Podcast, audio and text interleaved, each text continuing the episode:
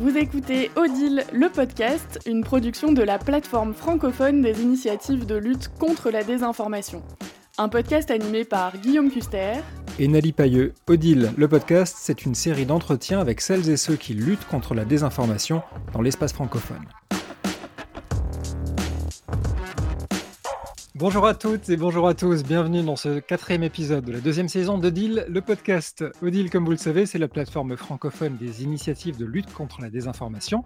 Elle accueille et met en valeur celles et ceux qui luttent contre les désordres de l'information dans les 88 pays de la francophonie. Et tout au long de l'année, nous accueillons les invités de différentes régions du monde qui luttent contre la désinformation à leur manière. N'hésitez pas à vous abonner sur vos plateformes de podcast préférées pour ne pas manquer la sortie de notre épisode mensuel. Comme d'habitude, je suis en compagnie de Nelly. Bonjour Nelly. Bonjour Guillaume, bonjour à tous. Alors dans cet épisode, nous allons parler d'algorithmes de recommandation de contenu et comment ils façonnent nos perceptions du monde. Dans quelle mesure ces algorithmes peuvent euh, également contribuer à la propagation de la désinformation? Est-ce qu'ils favorisent toujours des contenus sensationnalistes et trompeurs au détriment de sources qui, elles, sont fiables et vérifiées?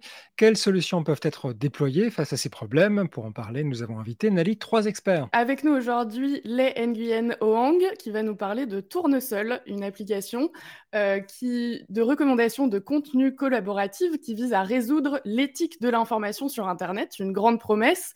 Vous dites que vous espérez, je cite, rendre les algorithmes d'aujourd'hui et de demain robustement bénéfiques à grande échelle pour toute l'humanité. Merci d'être avec nous. Vous allez nous en parler tout à l'heure.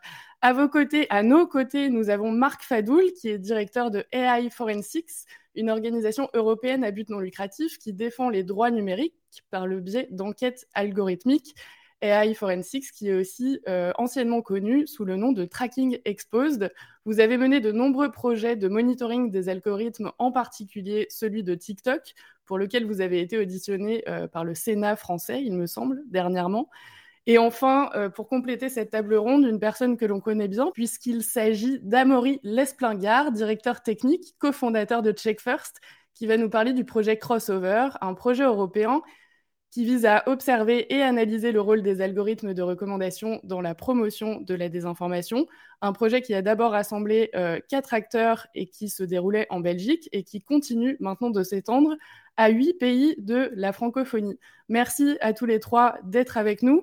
Je vais commencer euh, avec vous, les Nguyen Oang, parce que euh, Tournesol est une initiative qui est inscrite sur Odile depuis le début, depuis le début de l'existence de l'annuaire. Est-ce que vous pouvez nous expliquer comment marche euh, votre application? Donc l'idée de Tournesol, c'est de s'attaquer au problème euh, qui nous semble le plus important, c'est le problème de la recommandation de contenu euh, par rapport à, la crise informationnelle, parce que aujourd'hui, on a vraiment, au niveau de la consommation sur le web, la plupart des personnes passe par des réseaux sociaux.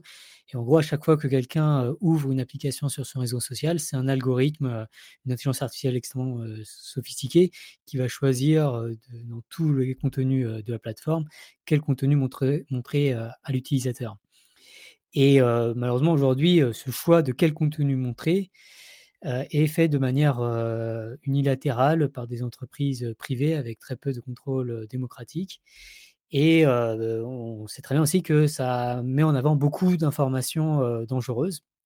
Et donc l'idée de Tournesol, c'est de proposer une alternative qui soit démocratique d'une certaine manière, où il y a plusieurs personnes qui vont venir sur la plateforme, n'importe qui peut devenir un contributeur de la plateforme, et d'une certaine manière voter pour quels sont les contenus qui devraient être le plus recommandés par l'algorithme de recommandation de, de, Tournesol en particulier.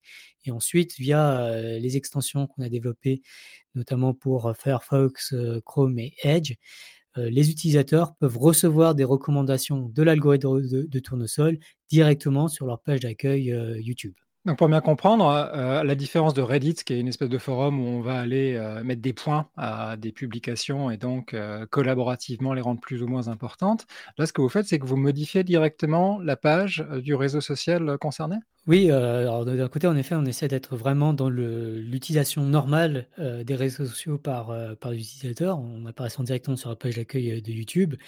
Mais d'autre part, un peu comme sur Reddit, on a un effet communautaire, mais euh, peut-être qu'on pousse beaucoup plus que Reddit les notions de sécurité, en particulier vis-à-vis euh, des faux comptes qui voudraient, par exemple, manipuler la plateforme, mais également sur, euh, en fonction de l'activité des différents comptes, on a un système qui est issu de, vraiment de la recherche, à point de la recherche en sécurité des, des, intelligences artificielles, en particulier des systèmes collaboratifs.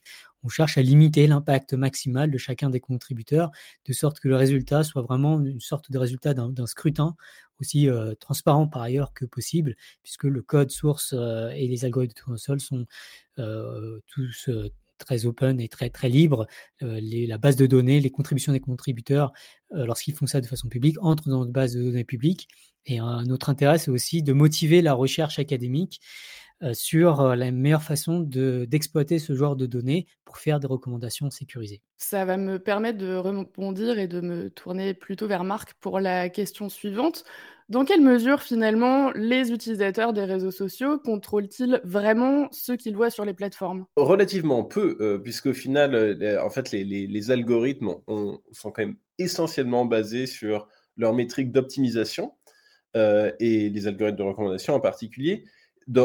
Et, la métrique d'optimisation qui est la même sur toutes les plateformes aujourd'hui, ça reste l'engagement et donc la maximisation de l'engagement et, ça, ça a tendance à, amplifier un certain type de contenu. Euh, et ça, c'est notamment le contenu qui va être plus polarisant ou euh, plus sensationnaliste. Euh, et ça, c'est quelque chose que l'utilisateur ne contrôle pas. C'est-à-dire qu'on peut certes avoir un, certain contrôle sur les, les, channels ou les, profils qu'on va suivre et auxquels on va s'abonner, mais cela reste, euh, ça reste, ça garde un impact relativement limité. aussi, en fonction de la plateforme, ça va avoir un impact plus ou moins fort. On voit que sur TikTok notamment et la page For You, euh, on a très peu en fait de contenu qui viennent du, réseau direct de, d'abonnement, alors que c'est l'interface principale avec laquelle les utilisateurs vont, vont consommer du contenu. Donc, en effet, euh, il y a tout un mouvement qui essaye de, promouvoir une plus grande souveraineté algorithmique, ce qui veut dire que donner plus de contrôle euh, à l'utilisateur, ou bien pour choisir complètement l'algorithme qu'on va vouloir choisir. Donc, par exemple, vouloir dire, moi, j'aimerais euh, choisir, avoir des recommandations qui me viennent de tournesol plutôt que de TikTok ou de YouTube. Et donc ça, c'est un concept qui serait, qui serait génial à mettre en place, mais ça demande une certaine, que les plateformes soient interopérables ou alors prendre l'approche que prend Tournesol, qui est quelque chose qu'on aime beaucoup aussi euh, euh, chez AA Forensics, qui est la question de euh, l'interopérabilité adversarielle. C'est-à-dire qu'ici, on ne demande pas à YouTube si jamais on peut changer les recommandations ou avoir un protocole commun avec eux. On va tout simplement injecter par-dessus en utilisant une extension. Et donc, ça permet, entre guillemets, de faire évoluer les choses plus, plus rapidement. Euh, mais euh, donc ça, c'est un, premier mode, c'est de pouvoir choisir euh, complètement l'algorithme qu'on veut, qu'on aimerait vouloir choisir, enfin utiliser. Et l'autre dimension, c'est de pouvoir personnaliser un algorithme précis notamment pouvoir dire ok j'aimerais que tu me fasses du que tu me fournisses du contenu qui va être plus similaire à ce que je viens de regarder ou alors au contraire j'aimerais étendre mes perspectives et avoir du contenu différent et tout ça, c'est en effet des, contrôles qui, n'existent pas euh, aujourd'hui sur les plateformes, mais euh, on peut imaginer et espérer que dans le futur, il y ait de plus en plus de solutions qui permettent euh, de faire ça. Alors, on l'entend dans vos bouches à tous les deux, hein, les Nguyen et Marc. Euh, ce que vous voulez, c'est de redonner plus de contrôle euh, euh, aux utilisateurs, à l'utilisateur, parce qu'on a cette impression que le contenu qu'on consomme sur les réseaux sociaux, les plateformes de distribution de contenu est personnalisé. Et en fait, les plateformes nous montrent un peu ce qu'elles veulent pour atteindre leurs objectifs à, elles. J'aimerais qu'on parle un peu d'exemples de, de recommandations qui sont pas forcément les plus optimales. Le projet Crossover, alors précision utile, hein, Nelly et moi-même avons aussi contribué à ce projet-là euh, dans, Crossover. Euh, Amaury, quels peuvent être quelques exemples de recommandations, on va dire, curieuses, voire problématiques? Ah, oh, la plus simple à donner, c'est celle de Donbass Insider et que les, auditeurs peuvent tester aujourd'hui. Donc, je les invite à, se rendre sur Google et à taper le mot-clé Donbass, tout simplement, pour se renseigner sur Donbass. Et là, vous allez avoir une série de recommandations qui va apparaître en dessous de, votre barre de recherche avec de, différentes recherches. Et là, vous allez tomber sur Donbass Insider. Donbass Insider, c'est un média pro-Kremlin qui diffuse de la désinformation spécifiquement sur le Donbass. Donc là, on a vraiment le rôle d'un algorithme qui pousse du contenu de désinformation, l'algorithme de suggestion de recherche de Google, qui va pousser ce média et lui permettre d'augmenter son audience. On pourrait aussi parler, par exemple, des, du soft power de la Chine qui n'hésite pas à diffuser de nombreux, nombreux articles, articles sur Google News à propos de la province du Xinjiang, euh, pour en parler, pour, parler du bénéfice de la province du Xinjiang, pour dire combien elle est grande, combien elle fonctionne bien, comment euh, tout, tout, le côté positif, spécifiquement au moment où un article est publié par Amnesty International pour déterminer que en fait au Xinjiang, il y aurait quand même quelques problèmes sur la population, qu'il y aurait des problèmes sur les religions, etc., etc. Donc là, on voit deux fois des algorithmes qui sont utilisés par des gens, pour ne, citer, pour ne citer personne, pour mettre en avant du contenu qui est problématique. Alors dans les deux cas, hein, on a euh, des, régions, euh, Donbass, une région ukrainienne dans un contexte de guerre entre euh, la Russie et l'Ukraine, hein, qui va aller pointer des utilisateurs vers un, site pro-russe, et puis dans, le cas du Xinjiang, là encore, une, région où une, une oppression qui est reconnue hein, du, gouvernement central chinois contre des minorités dans ces populations-là, avec du contenu qui n'est pas forcément ce qu'on attend. La question de l'intentionnalité est intéressante, tu dis les algorithmes sont utilisés. Euh, la question que j'ai envie de poser, c'est peut-être à Marc, c'est est-ce qu'on est dans une intentionnalité des plateformes de mettre ce contenu devant les yeux ou est-ce qu'on peut parler d'accident industriel? Moi, je suis plutôt, je suis plutôt de l'avis de l'accident industriel, c'est ce qui est, une, bonne, manière de le formuler. évidemment, il y a toujours des risques d'ingérence politique au plus haut niveau euh, de, ces, plateformes où on peut avoir des pressions peut-être de, monter certains contenus ou d'en mettre d'autres. Mais je pense que l'essentiel de ce qui se passe et l'essentiel des dynamiques, notamment ici dans le cas de, je pense, de Donbass Insider, c'est euh, en fait l'interaction entre à la fois un, le design algorithmique qui va maximiser l'engagement et euh, l'utilisation euh, de cet algorithme à la fois par des utilisateurs normaux qui vont potentiellement être attirés par du contenu un peu plus sensationnaliste que d'autres, parce que c'est un biais cognitif commun à tout le monde, et aussi des acteurs externes qui vont essayer d'exploiter, entre guillemets, les failles du système en faisant de euh, l'optimisation de, de, référencement sur Google et, ce genre de choses. Je ne pense pas que Google ait l'intérêt euh, d'aller euh, promouvoir des sites de désinformation pro-Kremlin sur ses résultats de recherche. On s'est rendu compte aussi, et ça rejoint un peu ce que tu dis, Marc, par rapport aux intérêts, effectivement, dont on peut se poser la question pourquoi Google recommanderait du contenu euh, pro-Kremlin? On s'est rendu compte donc qu'il y a beaucoup d'études qui ont été faites sur les recommandations algorithmiques en anglais, sur du contenu en anglais, et on s'est rendu compte également qu'il y avait beaucoup de contenu douteux en langue non anglaise, notamment en français. Je rappelle qu'on est quand même avec l'Organisation internationale de la francophonie, donc c'est une question qui est intéressante. Comment on impulse des travaux de recherche, des travaux d'audit, des travaux de monitoring des algorithmes de recommandation de contenu pour les personnes qui ne parlent pas anglais, pour les personnes qui parlent une autre langue, le français par exemple Les, je ne sais pas si vous voulez prendre cette question. Euh, alors je ne pense pas que le, monde francophone soit moins intéressé euh, par ce sujet. Il y a pas mal de travaux, en particulier en Suisse, le PFL, qui sont assez fondateurs sur ces sujets. il y a quelques chercheurs français, à par exemple, qui sont très préoccupés par ces questions. Et je pense qu'à l'inverse, en fait, on a un écosystème francophone, et en particulier en Europe, qui, est, qui peut se targuer d'être plus indépendant de, des intérêts privés que, par exemple, aux États-Unis, on sait que les, entreprises privées investissent énormément dans la recherche publique. Et en cela, je pense qu'on a un rôle particulier à jouer pour faire servir de contre-pouvoir et surtout pour encourager un, système démocratique, une gouvernance démocratique des systèmes d'information les plus influents du monde. les entreprises privées ont un rôle majeur, mais je dirais que ce qui est encore plus important, c'est que les régulateurs euh, regarde de plus près ce qui s'y passe et sévissent. Et en particulier, un principe important que je défends, c'est la présomption de non-conformité avec la loi notamment, des, outils, euh, notamment des intelligences artificielles et des outils du numérique de façon générale.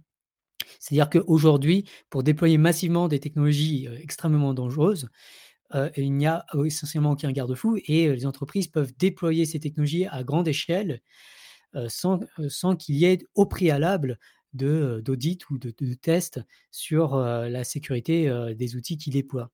Je pense que c'est urgent de s'inspirer des autres industries, notamment l'industrie de l'aviation ou l'industrie pharmaceutique, qui en amont interdisent au préalable la commercialisation de produits potentiellement dangereux et exigent une certification, une vérification de la conformité de ces produits avec la sécurité des, des clients, des utilisateurs et avec la loi pour pouvoir avoir, décerner ensuite un, droit de commercialisation aux entreprises. Je pense que c'est urgent qu'on passe dans ce mode également pour les algorithmes les plus influents du web. Alors cette question de la régulation, on est en plein dedans aujourd'hui. On a l'arrivée du DSA européen, hein, qui est le Digital Services Act, qui est le texte qui, pour les 25 années à venir, va régir la manière dont les plateformes peuvent présenter du contenu aux, utilisateurs et surtout les recours que les utilisateurs ou les institutions peuvent avoir si, jamais il y a un dysfonctionnement. Donc cette question de la modération est centrale, mais elle, inclut aussi la, recommandation algorithmique.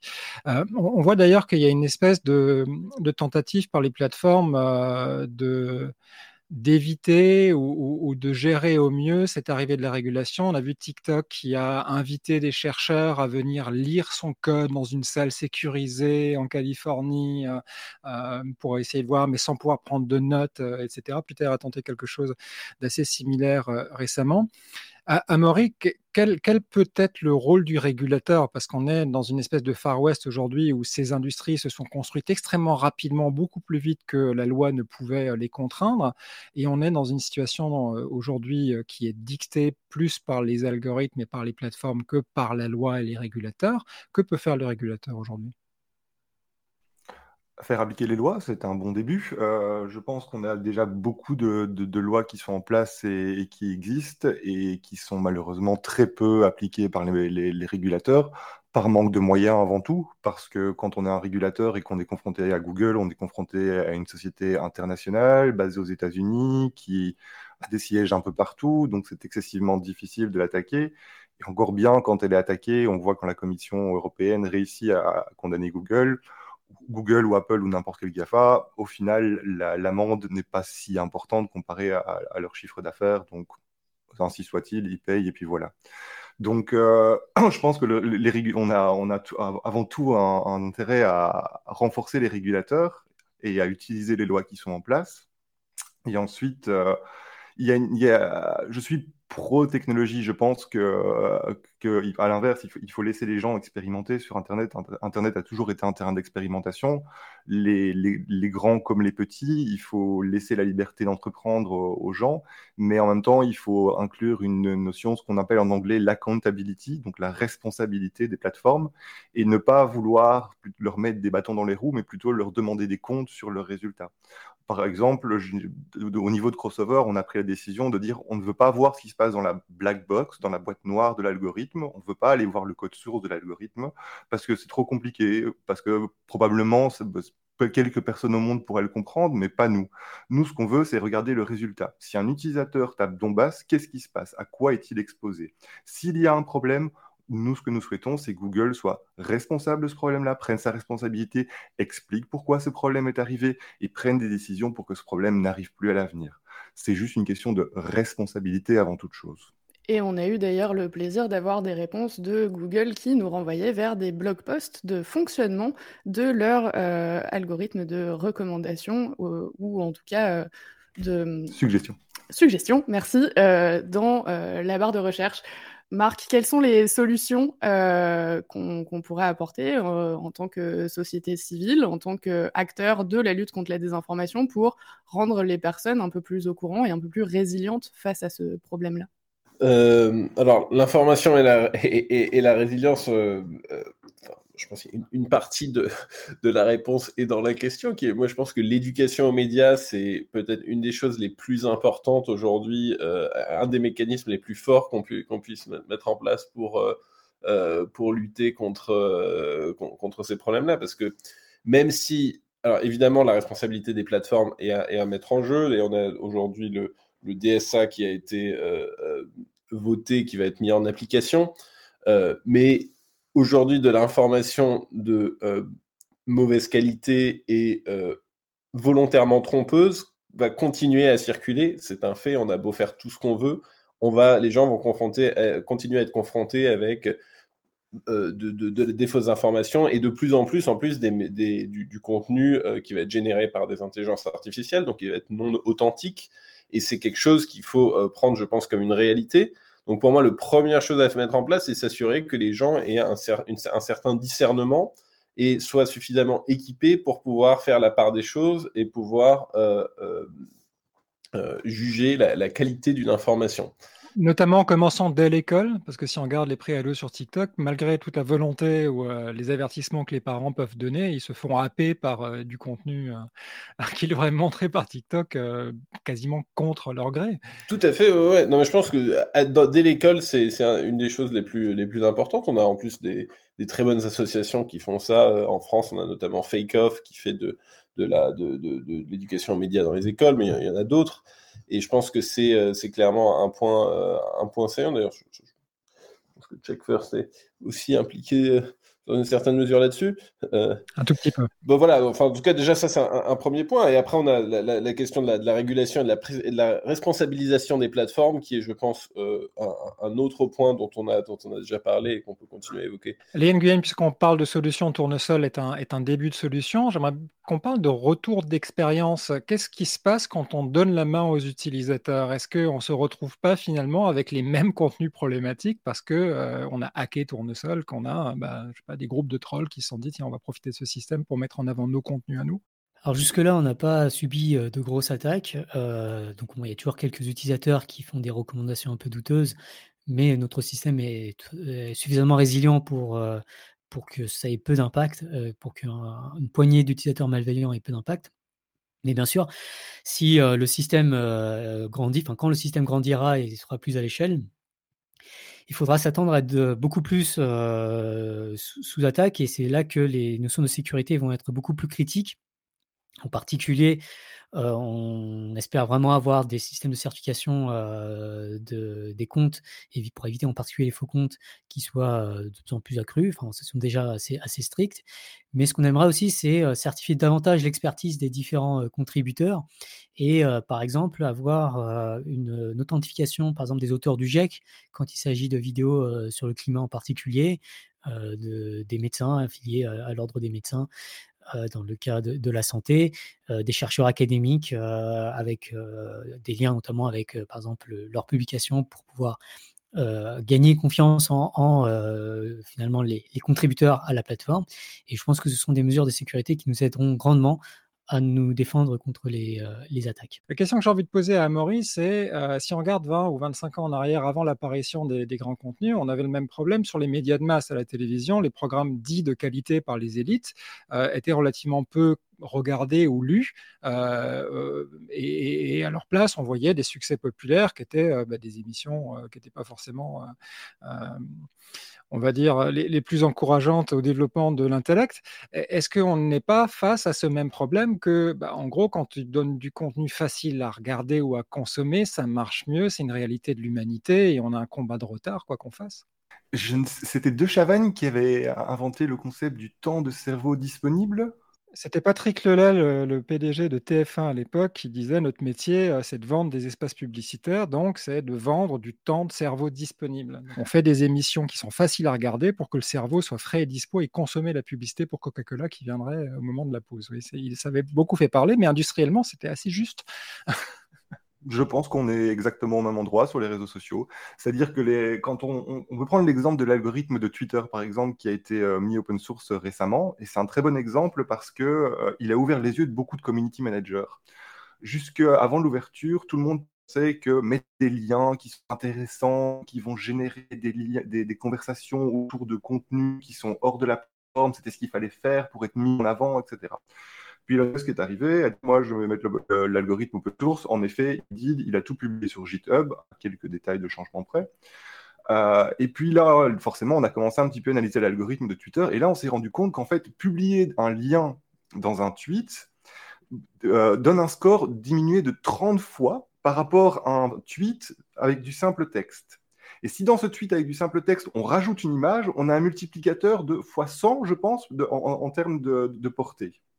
Donc là, en, juste en regardant ces deux faits-là, on se rend compte que l'algorithme de Twitter, même si Twitter, on a toujours considéré Twitter comme étant quelque chose d'assez positif, etc. Donc on parle de quelque chose qui est arrivé avant Musk, on ne peut pas le tenir responsable pour ça. Twitter a été designé pour tenir les gens au sein de la plateforme, pour garder leur attention. Donc quand on met un lien externe, on va les faire sortir de la plateforme, on va perdre leur attention. Non, c'est pas bon on va leur mettre une photo, ils vont ouvrir la photo, ils vont être contents, on va savoir un peu plus ce qu'ils aiment, on va pouvoir leur mettre de la publicité qui est plus relevante pour, eux, et donc générer plus de clics. Donc en fait, ce temps de cerveau disponible qui était déjà existant au temps de la télévision a été déplacé maintenant au temps des réseaux sociaux au sein de on veut garder l'utilisateur le plus possible sur notre site web, dans notre univers, et donc on va tout faire pour le garder à l'intérieur en lui donnant du contenu qui va le faire rester. Marc, euh, pour rebondir sur ce que vient de dire euh, Amaury, il y a eu une déclaration assez récente le mois dernier euh, de Tristan Harris du centre Center for Human Technology aux États-Unis qui, s'est rendu célèbre notamment par la production d'un documentaire sur Netflix qui a été vu par quasiment 200 millions de personnes derrière nos écrans de fumée en français, The Social Dilemma.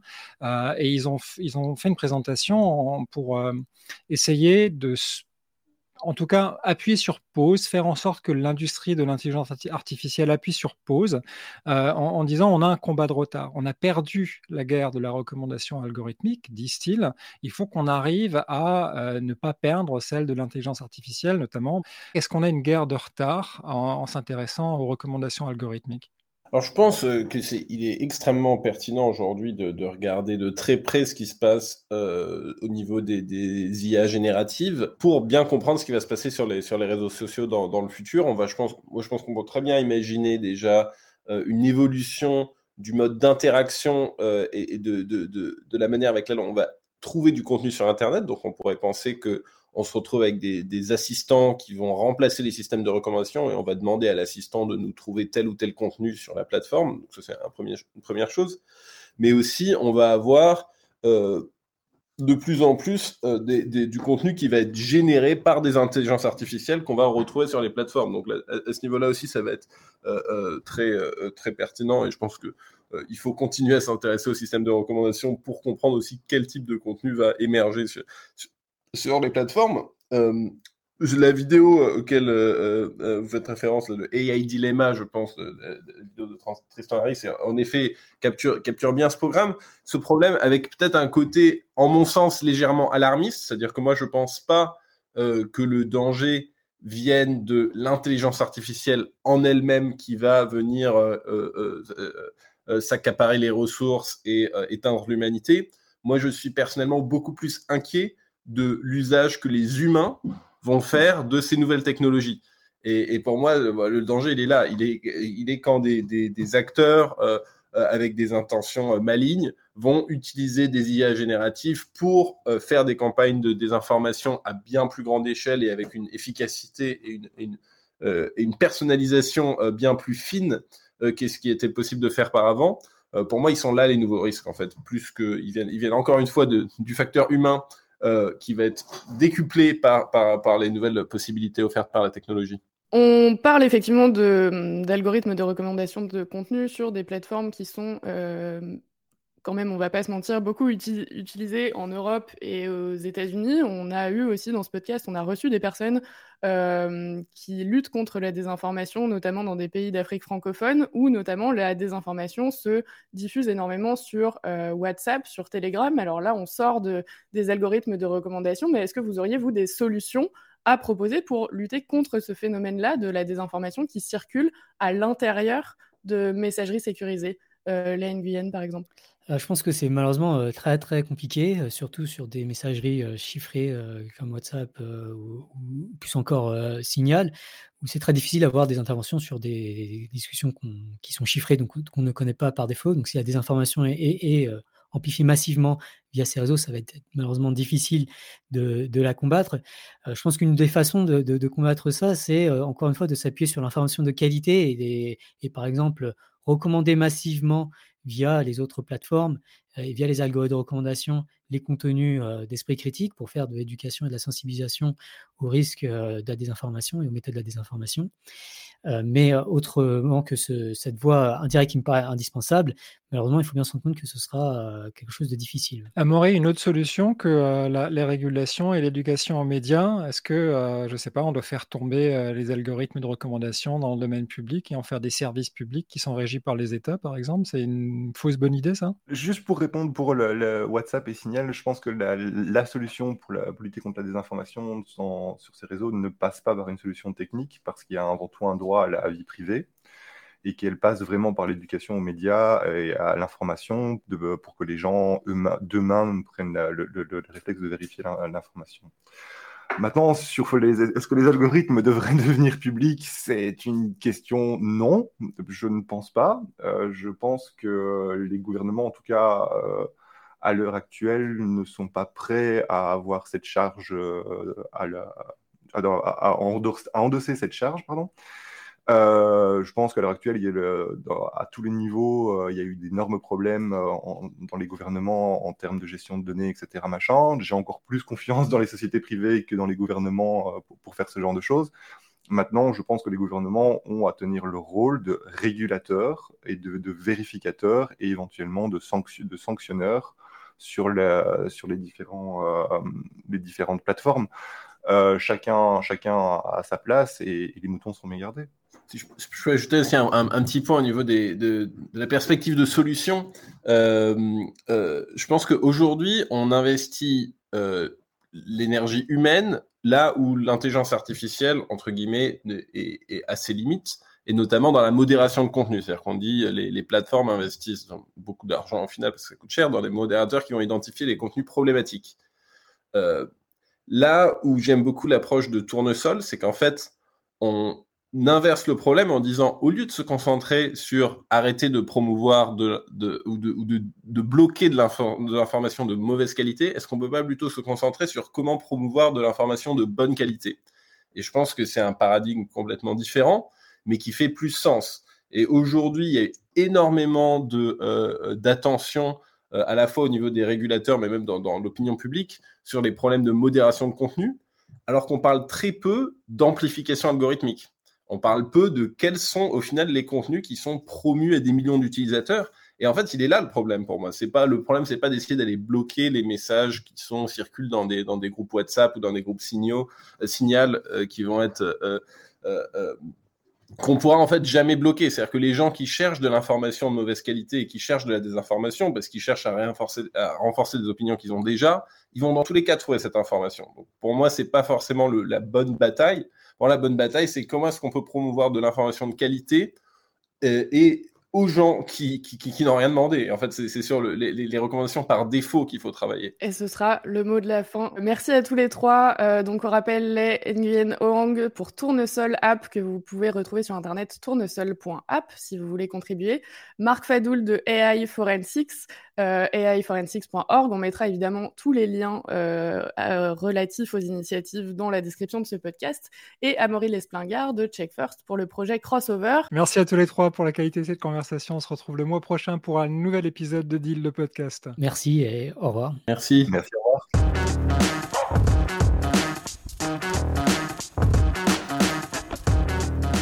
Merci de nous avoir suivis. Tous les épisodes sont disponibles dans votre lecteur de podcast favori. Odile le podcast est une collaboration entre l'Organisation internationale de la francophonie et Check First. Le site de la plateforme francophone des initiatives de lutte contre la désinformation est à retrouver sur odile.org, odil.org et sur Twitter, odile plateforme.